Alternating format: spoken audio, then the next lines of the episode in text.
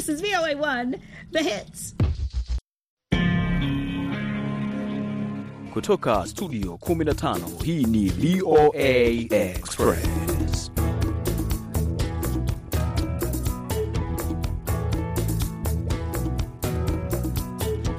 Ni siku ya kumi na mbili toka ulipoanza mwezi huu wa Disemba, tukiwa tunakamilisha mwaka huu wa elfu mbili na ishirini na mbili. Hivi sasa hapa Washington DC ni saa mbili na nusu asubuhi. Usishangae hapo ni saa kumi na nusu alasiri saa za Afrika Mashariki, lakini kama uko eneo la Afrika ya Kati hivi sasa ni saa tisa eh, na nusu. Tunakukaribisha katika matangazo ya VOA Express. Mimi naitwa Idi Ligongo, lakini sipo peke yangu. Uh, nipo na mwenzangu hapa naitwa Mkamiti Kibayasi. Pamoja tutalisukuma gurudumu hili la VOA Express kutoka hapa Washington, kukujuza yale ambayo yanaendelea ndani ya ardhi ya Marekani na nje ya hapa, lakini pia na kugusa moja kwa moja wewe kijana unayesikiliza hivi sasa VOA Express. Naam, basi tutagusia ule mkutano wa viongozi wa Afrika na Marekani. E, mkutano huu tukiona namna gani umekuwa ukifanyika, kwa kiwango gani, namna gani unaweka mazingira uh, ya uh, vijana wa Afrika kufikia malengo yao, lakini hali kadhalika tutaelekea kule Qatar ambako shughuli bado haijaisha. Tena shughuli hivi sasa ndiyo eh, inazidi kupamba moto, maanake timu kibao zimeshapanguliwa. Uh, zimebaki timu nne ama mataifa manne tu, ambayo wiki hii lazima tupate mataifa mawili eh, ili kusonga mbele mpaka katika mchezo wa fainali hapo Desemba 18 na kukamilisha eh, kumpata bingwa wa dunia. Kwa hiyo tunakukaribisha sana kutoka hapa uh, Washington DC na mkamiti, tunaanzia hapa hapa Marekani haswa kama ulivyozungumza. Basi mambo yanayozungumziwa ni kuhusiana na mkutano huu unaofanyika hapa mjini Washington DC kati ya Rais Joe Biden yaani nikimaanisha utawala wa rais Joe Biden na mwenyewe Joe Biden akiwa na viongozi wa Afrika ambao wamewaalika kuja hapa kuzungumzia masuala mbalimbali. Mkutano wenyewe utaanza rasmi hapo kesho tarehe 13 mpaka 15. Eh, lakini pia kabla hapo kumekuwa na uh, maandalizi ya mkutano huo lakini uh, mbali na kwamba mkutano huu utakuwa ukijadili masuala ya demokrasia, usalama na utawala bora, masuala ya, ya, ya uwekezaji, uchumi na usawa kwa vijana mm -hmm. ambao vijana kama unavyofahamu Idi wanakuwa wanazungumzwa katika kila ajenda unayoigusa, kwa sababu ndiyo vijana wa kesho, ndiyo generation yenyewe ambayo inaangaziwa kuja kuongoza katika katika miaka ijayo. Sasa hili kufahamu umuhimu wa mkutano huu uh, kwa upande wa vijana, tunaye kwenye laini ya simu hapa, yeye ni Daktari Godfrey Mnubi ambaye anaangalia mkutano huu kwa karibu kabisa na E, kama ulivyokuwa umegusia ni namna gani mkutano huu e, pamoja na kuzungumzia masuala mengi tu ya demokrasia, masuala ya uchumi, e, masuala ya ushirikiano wa Marekani na mataifa ya Afrika, lakini kwa namna gani vijana ambao ndio wengi katika bara la Afrika wanaweza kuangaziwa na kutatuliwa yale ambayo yanawakabili. Daktari, nini ambacho uh, unakiona toka mkutano huu umekuwa ukifanyika eh, kwa muda hivi sasa, unadhani unajikita zaidi katika kutoa mwangaza kwa vijana ili kuweka mazingira sawa, labda ya ajira, eh, elimu vilevile na kujiajiri? Nashukuru na, na sana idhaa ya Kiswahili Sauti ya Marekani. Ni kweli dunia imebadilika, imekuwa kama kijiji. Kwa ushirikiano muhimu sana. Kama ukiangalia dhima ya mkutano huu, kweli lazima kiuchumi, kidiplomasia, lazima tushirikiane, lakini wasiwasi wangu ni kuhusu sera za mambo ya nje za nchi nyingi za Afrika. Sidhani kama kweli zinaakisi mahitaji ya vijana. Tuna fursa nyingi hapa na rasilimali nyingi bara la Afrika, nafikiri katika mabara yote inaweza kawa linaongoza. Vijana ni kweli asilimia kubwa, na vijana ni nguvu kazi, lakini wasiwasi wangu ni kwamba nchi nyingi za Afrika bado hazijaweza kupambanua sera zao za mambo ya nje, kubainisha wanataka nini na wanatakiwa wafanye nini ili kupata kile ambacho wanahitaji kupata. Kwa huo ndio wasiwasi wangu. Vijana ni asilimia kubwa sana, lakini bado hawajaandaliwa vizuri kuweza kuhimili ushindani na kunufaika na hizi fursa zilizopo. Uh, Dr. Mnubi, um, kama unavyosema kwamba vijana uh, ndio uh, suala kuu na hawajapewa fursa za kutosha. Sasa katika uh, siku hizi uh, takriban uh, tatu muhimu ambazo zitagusia masuala haya ikiwemo kukuza elimu na usawa katika uongozi wa vijana. Unadhani kwamba viongozi wa Afrika uh, watakuwa tayari kubeba ajenda za kuhakikisha kwamba kunapatikana usawa wa uongozi uh, kwa upande wa vijana ambao ndio hao tunaowatarajia katika uongozi wa siku zijazo? Nilitegemea mimi kwamba ni kweli lazima tukubali, katika nchi zetu za Afrika tuna changamoto, lakini suluhisho la changamoto zetu inabidi litoke ndani. Sisi kwa sisi tukae tuongee, kwa sababu si ndio tunaojua changamoto zetu kwao, na imani vijana kama ulivyoongea ni ndio taifa la kesho, na sio taifa la kesho. Vijana ni taifa la sasa, kwa sababu ndio taifa lenye nguvu katika mabadiliko yote. Kwa vijana lazima tupush hiyo ajenda, sio viongozi wetu, tuwapush viongozi wetu ili wajue vijana sisi tunataka nini kwa ajili ya kukua na kukuza nchi yetu na kusimamia nchi yetu katika maslahi mapana ya bara la Afrika. Asante uh, sana basi Daktari Mnubi kwa hayo. E, naamini kabisa ni masuala ambayo mjadala wake ni mrefu mpana, na tunapaswa kuendelea e, kupata kwa kina kabisa e, katika mkutano huo wa Marekani na viongozi wa Afrika unaoanza rasmi siku ya kesho e, hapa jijini Washington DC, na tutaendelea kuangazia kwa ukaribu kabisa e, kujua kile ambacho kinapatikana ndani ya a, mkutano huo kuelekea mbele.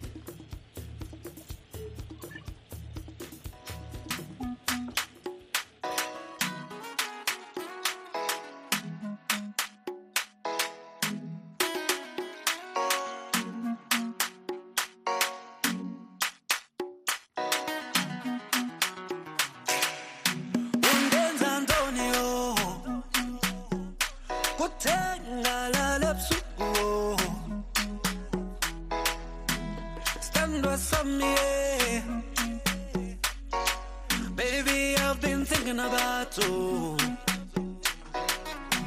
You know that I love you baby. Mfuni wa monya want you baby. I go do anything for you. Standwa me.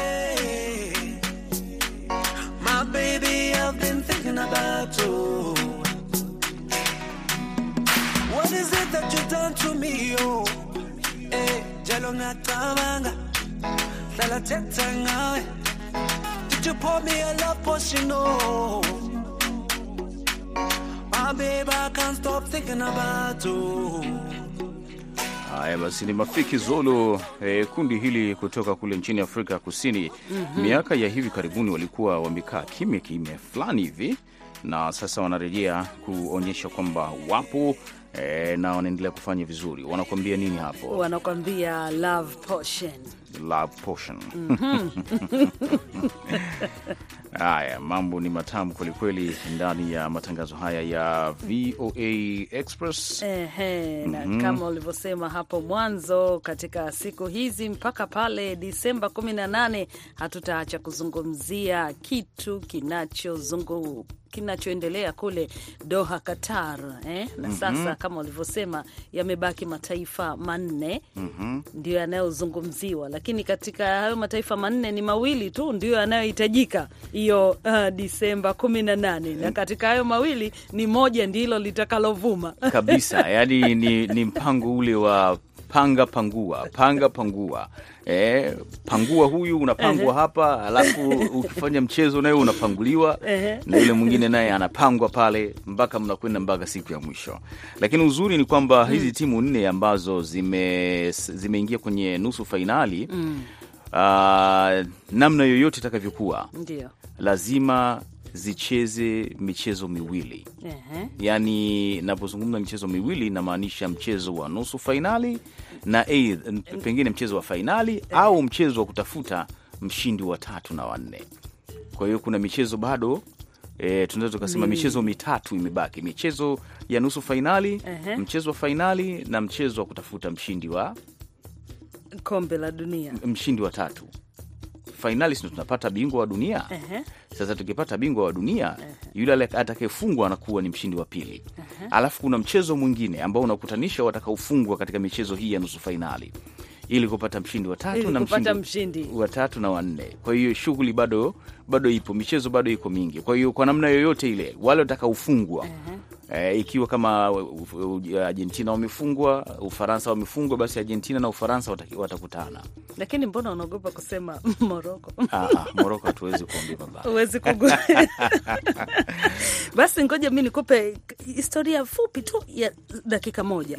Unajua kwamba Moroko iliifunga uh, Portugal mabao matatu kwa moja mwaka 1986 nimeisikia hiyo. Ehe. na kuliondoa taifa hilo la Ulaya katika hatua ya makundi.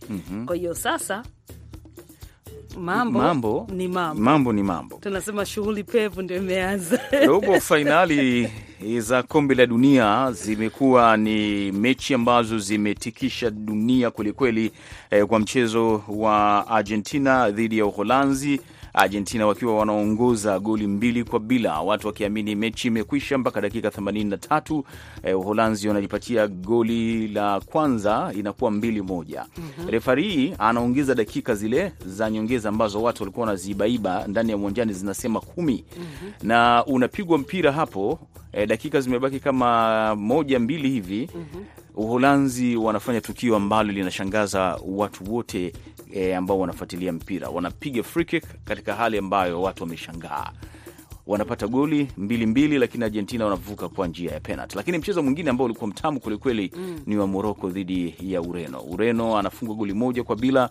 Cristiano Ronaldo anaondoka uwanjani, hataki hata kumpa mtu mkono, anaingia kwenye ile korido ya kwenda vyumbani, anabubujikwa na, ma, na, na machozi kwa sababu huu ulikuwa ndio mchezo wake wa mwisho wa kombe la dunia. Moroko sasa wanakwenda kukutana uso kwa uso na Ufaransa, mchezo ambao ulitarajiwa ungekuwa na ushindani mkubwa sana baina ya Ufaransa na Uingereza unaisha katika dakika za kawaida kabisa kwa Ufaransa kuifunga Uingereza goli mbili eh, kwa moja. Sasa kile ambacho tunataka kukijua, kesho ni mchezo kati ya Argentina na Croatia. Musa Mwakisu, huu mchezo unakuwaje kwa siku ya kesho?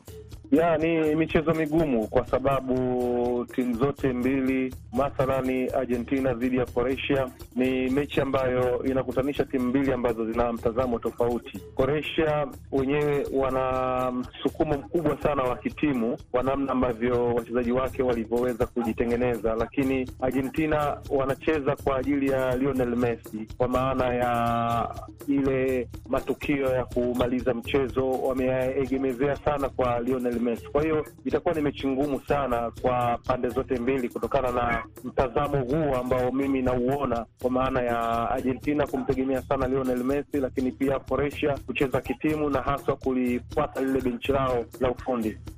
na nini ambacho kikubwa umejifunza katika michuano hii ya kombe la dunia elfu mbili na ishirini na mbili eh, kwa matukio ambayo yamekwisha jitokeza eh, na ya kukumbukwa?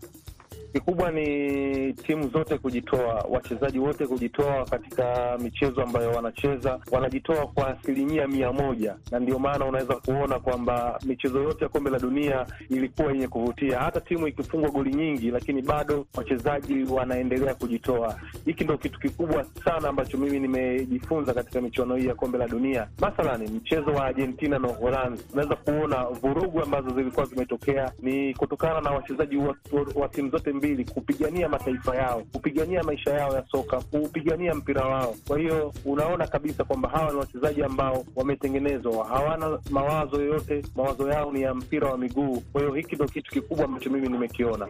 Asante sana Musa Mwakisu kwa kueleza hayo yote. Basi hapa moja kwa moja tuelekee katika habari za dunia.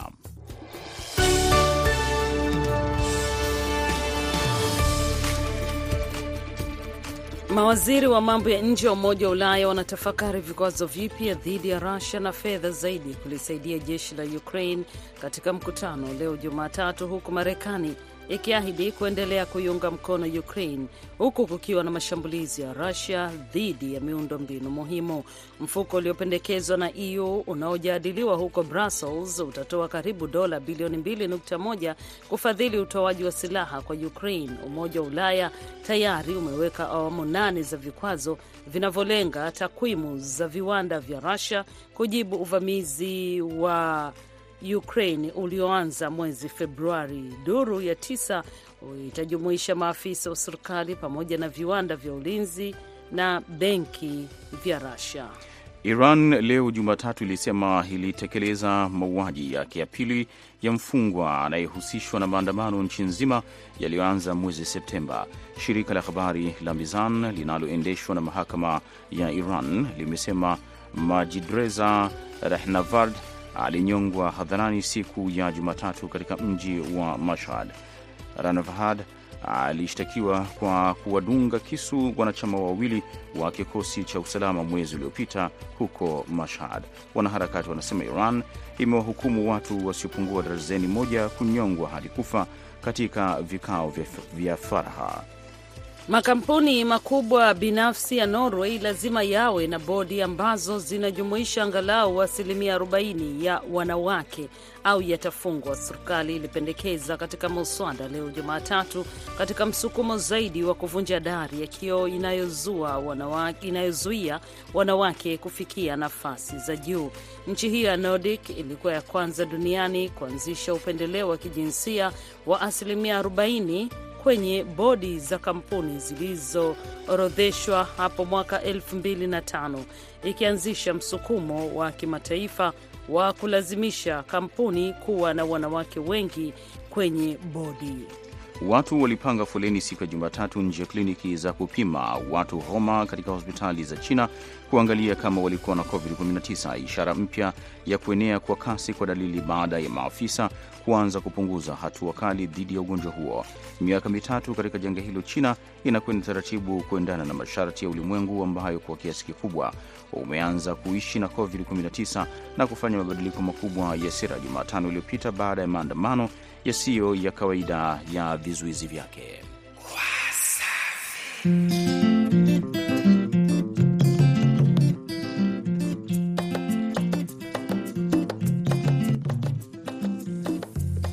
Kio wakidanganyi mama, umejipodoa umepodoka, mwendo na shepu yote mwanani, misuruari yanidondoka, tukimbizane nini sarume wangu, hiyo michezo ya jogo, ona watizama chini Sarome wangu, ukimwona jongo inama kidogo, shika magoti, mi nimesimama kama ngongoti, mtoto Jojo sio roboti, chumbani pingili pingili zamba zote. Unatekenyaga ukinyonga Sarome, unatekenyaga ukinyonga,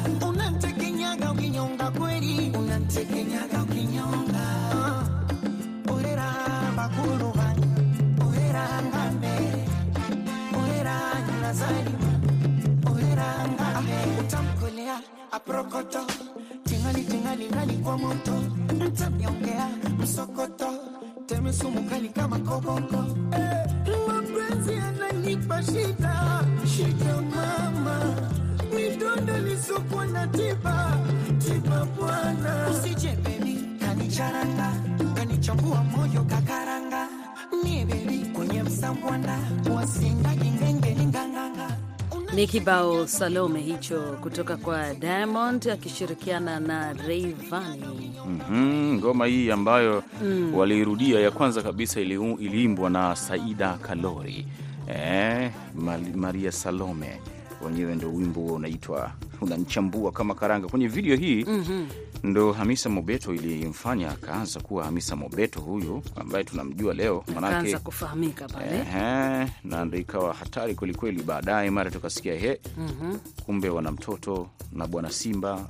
Ehe, mara hei imekwenda imerudi. Kwa hiyo ndo mambo hivyo. Mhm. Haya ni kutoka katika kibao cha Salome. Basi msikilizaji, tunazidi kusonga mbele na VOA Express kutoka hapa Washington DC na um, wikiendi unajua tasnia ya burudani, mm, wapenzi wa muziki walipata huzuni Naam, baada ya kupokea kifo cha mwanamuziki mashuhuri na mkongwe huyu kutoka Jamhuri ya Kidemokrasi ya Kongo ambaye jina yake halisi anaitwa Elizabeth Shala Mwana Muidikai. Na katika jina lake la stejini ama jukwani alikuwa anajiita Shala Mwana. Amefariki siku ya Jumamosi Disemba kumi huko Kinshasa, Jamhuri ya Kidemokrasia ya Kongo, DRC. na huyu alizaliwa Mei 13 mwaka 1958 katika mji wa Lubumbashi, ambayo wakati huo ilikuwa sehemu ya Kongo ya Ubelgiji, sasa Jamhuri ya Kidemokrasia ya Kongo. Baadaye e, mara baada ya Mobutu Sese Seko kuingia kuwa kiongozi wa taifa hilo, akaibadilisha jina na kuita uh, Zaire, ambayo hivi sasa vilevile uh, Laurent Kabila akairejesha kuwa Jamhuri ya Kidemokrasia ya Kongo. Lakini mnamo mwaka 1964 wakati Muana Mwikidai alipokuwa na umri wa miaka sita, baba yake aliuawa kwa sababu alikuwa ni mwanajeshi na mama yake alikuwa ni mama wa nyumbani ambaye naye aliishi mpaka elfu mbili uh, na tano. Uh, katika zile dakika zake za mwisho eh, huyu mama Shala Mwana alitengeneza moja kati ya wimbo ambao ulikuwa unaonekana kama vile unaingilia masuala ya kisiasa eh, ukitoa nadharia ya kwamba ni mwanafunzi mmoja hivi ambaye anavushwa madarasa bila kufaulu uh, mitihani mbalimbali. Kuna watu wengi wakam, wanadai kwamba hili lilikuwa dongo akirushiwa Rais Felix Chisekedi. Kwa maana hiyo eh, basi lile shirika la ujasusi la taifa hilo ANR likamkamata na kumweka ndani, na mwaka elfu mbili na ishirini na ishirini vilevile Juni alizushiwa pia amefariki dunia, lakini wakati huo alikuwa amepata ugonjwa wa kisukari. lakini mpaka anafariki dunia siku ya Jumamosi mm Shala Mwana alikuwa na umri wa miaka sitini na minne. na na alivuma katika miaka 80 na 90 katika nyimbo zake mbalimbali ikiwemo ule wa Dezo Dezo, hali kadhalika Karibu Yangu. Unihurumie rumie, sikiliza ngoma. Unirumie rumie na kulilia unite,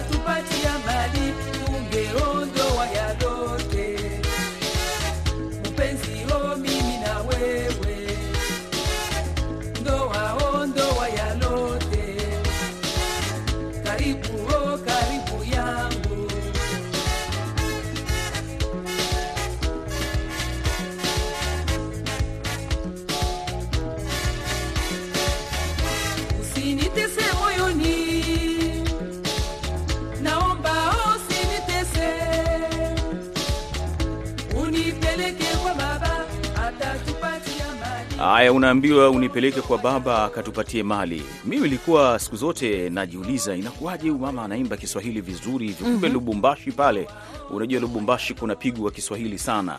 Lubumbashi, haya maeneo ya bwana Kahozi Kosha. Ukizungumzia mambo ya mpira unazungumzia mambo ya TP Mazembe. TP Mazembe. E, na kombe la shirikisho Afrika um, ratiba imetoka. Timu ya Yanga ya Tanzania nayo itaenda kushuka pale kwenye dimba la Lubumbashi, Lubumbashi. Eh, kukipiga na TP Mazembe. eh, wimbo da unanikumbusha mbali sana wakati huo Ah, tuache tu Basi tuishie hapo, tuendelee na imeshangaza kwamba Shalamwana kwa jinsi nilivyokuwa nasikia sikutegemea kwamba ana umri wa miaka 64. Maana yake ameanza akiwa mdogo sana uh, kuimba. Haya, tusonge mbele ndani ya matangazo ya VOA Express. Tunaelekea katika mitindo ya maisha, na hapa tunaangazia hii leo e, mapenzi ama wapenzi ambao wako mbalimbali, wanaendeshaji mapenzi, inakuwaje? Changamoto ziko vipi? Sikiliza haya. uhusiano ambao tunaita long distance relationship. Kusema ukweli, siamini kama unaweza kuzaa matunda yale baada ya haya yote watu waje kuoana. Mtu akiwa mbali humwelewi, huelewi anafanya nini, hamna muda wa kukaa pamoja na kujuana vizuri. Mtu anaweza kudanganya, hujui kuwa ana uhusiano mwingine, hutakuwa unajua. Si zote ambazo hazifaulu, kuna zile chache ambazo hufaulu, lakini inataka kujitolea ya kwamba hao watu wawili wamejitolea kabisa katika huu uhusiano kuona kwamba wanaofanikisha. Mimi mwenyewe singependelea kuwa katika uhusiano kama huo, kwa sababu mi mwenyewe nina shida na siamini mtu yoyote kirahisi. Kwa hiyo ningependelea kuwa na mtu nijuane naye vizuri.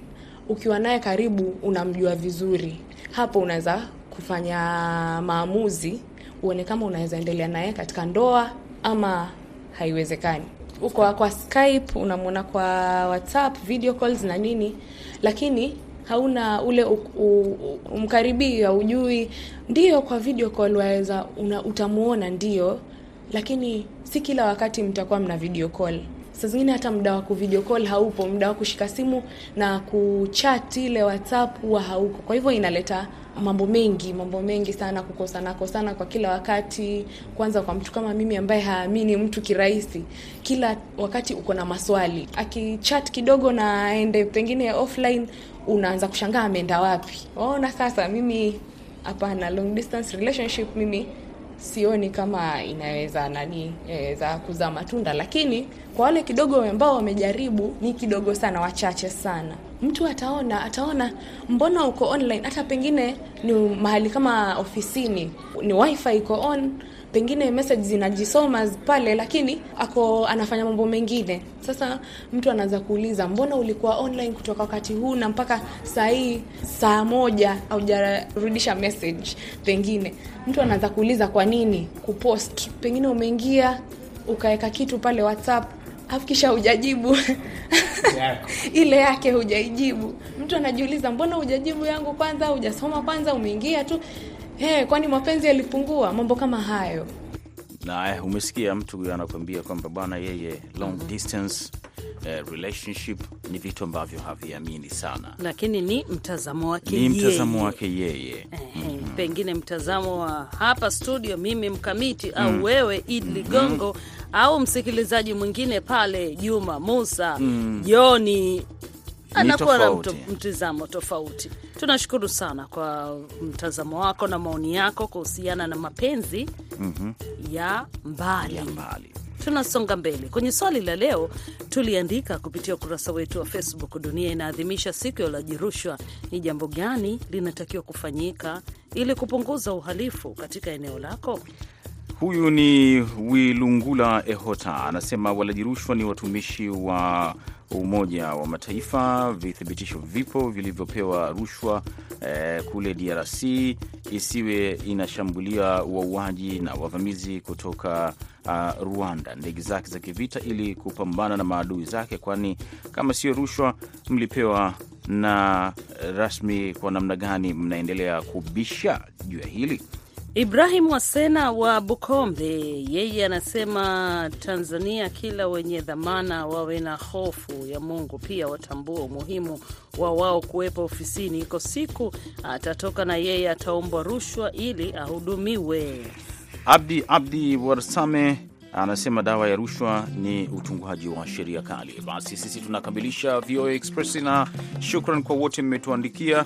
E, mimi naitwa Idi Ligongo, mwenzangu ni Mkamiti Kibayasi. Upande wa pili alikuwepo Aida Isa, msimamizi wa matangazo Abdul Shakur Abud. Tunakuacha na ngoma hiyo Rayvanny, e, Diamond Platnumz, Salome. unawatizama chini Salome wangu ukimwona jongo inama kidogo shika magoti nimesimama kama ngongoti mtoto jojo sio roboti chumbani vingiri vingiri za mazoti ginyaga ukinyonga sarume unanitekenyaga ukinyonga unanitekenyaga ukinyonga kweli unanitekenyaga ukinyonga uh, ulera bakuru banje ulera nga